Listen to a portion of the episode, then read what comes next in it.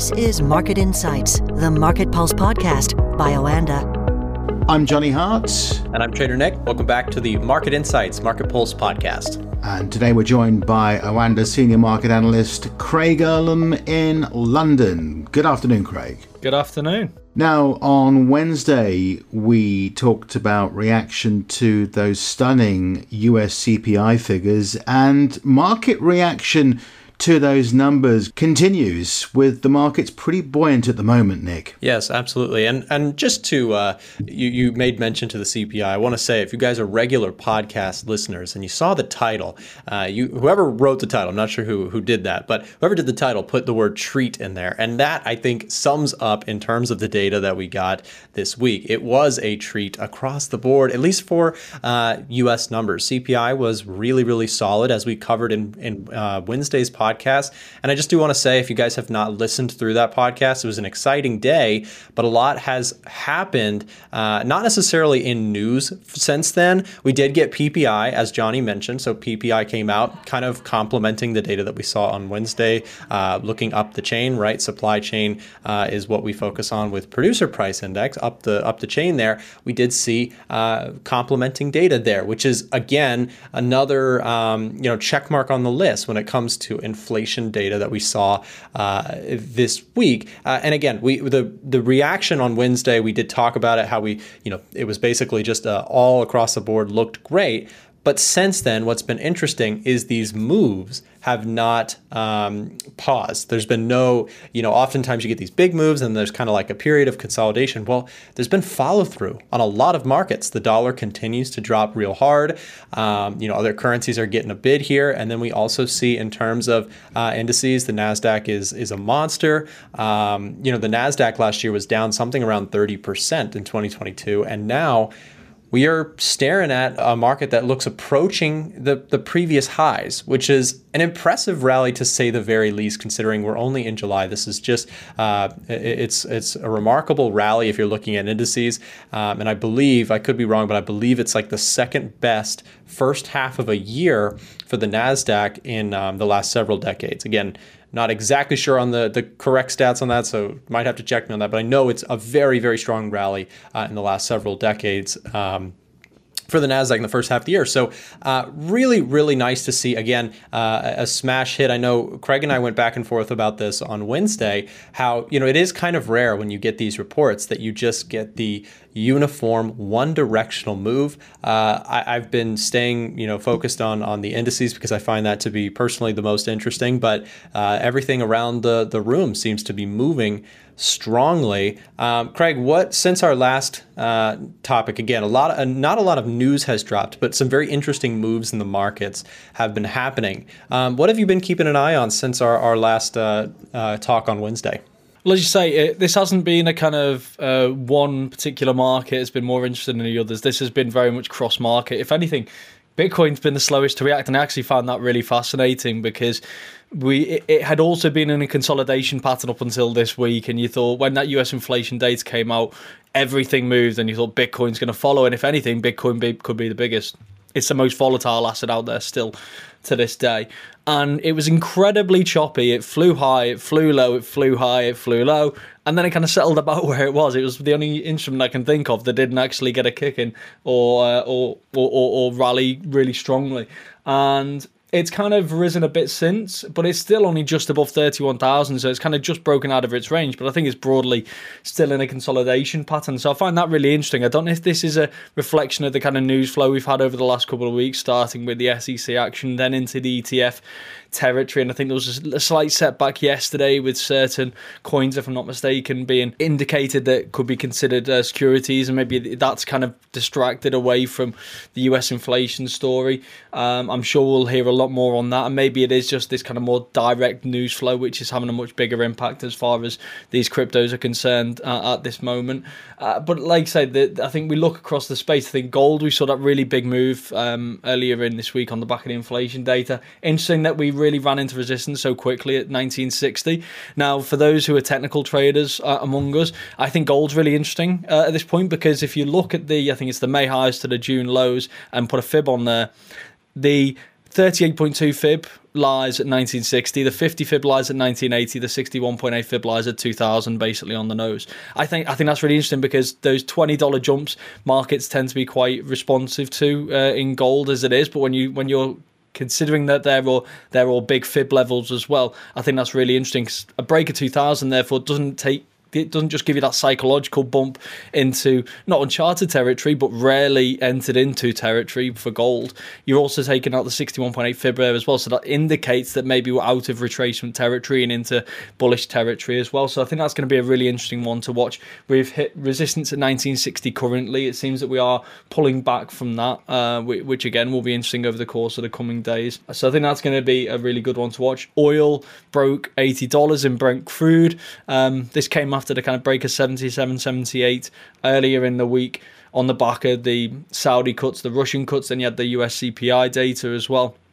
We've had a couple of small uh, production cuts in Nigeria and in uh, Libya, uh, which seem to have given it an extra bit of a bump today. But the important thing is Brent's back above $80 now back above the break even point believed to be for Saudi Arabia, so they will be comfortable. So maybe they'll take a step back from their own production cuts. Will we see an extension beyond August, for example? If Brent is trading back above $80, will they want to give it a bit of a nudge higher again and extend it one or two more months in order to keep it sustainably above those levels? So that's going to be an interesting one to watch everywhere you look now, uh, and we've not even touched on currencies. I mean, we, we normally focus more so on currencies, but we look at how the dollar's performed. The pound's been really strong um, uh, on the back of the labour market data, and, we also had GDP data yesterday, which uh, we'll touch on s- shortly. And there's big focus on this next week. Everywhere you look, I think in the markets right now, we're seeing some big, interesting moves, and this is what we've been hoping for because I think it has been a quiet consolidation, consolidatory couple of months, and my view was always once we get this turning point in the summer, and luckily it looks as though we're starting to see that, then I thought the last four or five months of the year could be a whole lot more interesting, and that feels like what we're starting to see signs of now. And I want to add to one thing I noticed that was really interesting in terms of that topic that you discussed, where uh, the the uniform move, and, and you mentioned the dollar. To go with that, the two year is uh, is down, right? So the yield uh, coming down pretty hard off of uh, the recent stuff, which to me indicates perhaps one of the most interesting. This is showing real cracks in terms of um, estimates for for forward rate hikes and, and monetary policy tightening. So it's interesting to see the yields truly coming down there. Um, you know, we had a real big sell off on yields. Uh, the two year went from 5%, 5.1% down to where it currently trades at the time of recording, 4.685%. Um, that's a pretty steep drop. And, and again, you mentioned the commodities uh, market as well. So, you know, oil uh, making a move up, the two year making a move down. Uh, what this, to me, it kind of signals is, is estimates for recession and fear around uh, future rate hikes are declining. And you know, the question though that I do want to ask, and I know that you know probably a lot of people in the audience are asking, is is this a little bit too much too fast? Now, I've been pretty clear. I, I am have been a positive outlook on um, indices this year. I've been pretty uh, consistent with that. Uh, but I, I, do think that you know you start having to ask the question when you have the Nasdaq up just for weeks and weeks and weeks. Um, the Nasdaq or the S and P 500, or you know, I think maybe when you're looking at bonds, it might be a little bit more of a uh, a reasonable play or or concept there in terms of uh, opportunity uh, to to move in a different direction. But when we talk indices, how much more upside is there? And um, I guess you could lead into to Craig. You did mention you have some stuff uh, coming up next week uh, in terms of news. I do want to also ask you if you have any thoughts on the lagging um, UK 100 or the FTSE, because again, US indices flying high. We have data coming out next week for the UK, and it does seem like the FTSE is kind of lagging behind. Do you have any thoughts on that? And uh, what is, I guess, that, that news coming up for next week? So I think starting with the news next week, uh, I think there is a well, the one that stands out for me is the uh, UK inflation report, right? So we've just been talking about the importance of the US inflation report this week and the fact that it feels like the US has really turned a corner. Not in that this is the first time we've seen inflation come down, but in the fact that this feels like the first really sustainable, notable, substantial movement that we've seen in inflation that could bring about the end of the tightening cycle change the topic of conversation from tightening to easing at some point in the early part of next year, maybe even be the inflation report that delivers a soft landing. Another bad inflation report this morning could have been the thing that kind of the straw that breaks the camel's back, as it were. And we've got the UK inflation report next week. Now, that's not to say we're going to get that turning point there. In fact, we're still a far away from that. Inflation is still extremely high in the UK. However, We've now had that seeming turning point in the US. We've had the turning point in Europe, it seems. Remember, six weeks ago, we were talking about the European inflation report, the, the Euro area, where we saw both headline and core beat expectations and decline quite markedly. We haven't seen that in the UK yet. Next week, we're expecting the headline to fall from 8.7 to 8.2. The core is going to be really important as well. Are the movements that we're seeing elsewhere a sign that we're going to see a similar drop a, a, bigger than expected drop in the UK as well, or are we just not there yet? We've seen some easing in the labour market, which we've talked about previously. Unemployment rising to 5%, more people joining the labour market, more people returning to work, increasing the size of the labour force and creating that additional slack. Are we going to start to see that have an impact soon on wages? But inflation has to fall as well because, as we've seen this week, uh, the announcement of the public se- public sector uh, pay increases the chancellor's clearly held off as long as he possibly can on this, and they've agreed. I think what is it between five and seven percent pay rise, which is still well below where inflation currently is. But you think that when headline inflation starts to fall quite markedly, then those pay negotiations become that much easier. If we can see big signs that the inflation is dropping next week, I do think we will see expectations change uh, over the next few months for where interest rates in the UK will peak. We've already seen on the back of the US inflation data this week, expectations have dropped from 6.5% to 6.25. That's not even a UK piece of specific data. This is a US piece of data. But because in the markets it's viewed as a global problem with country specific issues, uh, then then we we are seeing other countries respond uh, to uh, things like the U.S. inflation report, the Euro, Euro area inflation report. So hopefully we can get some good news finally in the UK next week because. Um, uh, I do think it has been incredibly stubborn to this point, and to the point that it's become uh, a big concern. Uh, so yeah, that's the big one I'm watching up for next week. And Craig, that number you mentioned, 8.2% uh, inflation predicted uh, by markets, if it was to fall in the sevens, uh, that would be uh, very positive news. If it goes above that, that's a disaster, isn't it? Yeah, it is. And it's one, like I said, because we've seen such resilience in the data, and it feels like inflation keeps coming in, like wages above expectations, above expectations and we need to see a change there soon enough. I, I, it, I just don't understand how we could continue to see higher, higher, higher inflation uh, when we're seeing so much progress elsewhere. Like I say, in the US, I know with there's different issues, the different challenges. The US has not had the same kind of energy crisis, for example, that Europe's had, and therefore hasn't been exposed to the prices in the same way that the, the UK has, for example. But inflation's at 3%. I mean, core inflation is at 5%. I mean, compare that to 8.7 here you have to ask yourself the question. Like if we're not going to start to see progress soon what is going to be the turning point? I know supermarkets for example have said that they're waiting for the knock-on effects of of lower food prices and energy prices to have the impact and then they'll lower their prices etc and energy prices at household and business level are starting to decline so we should see that have an impact.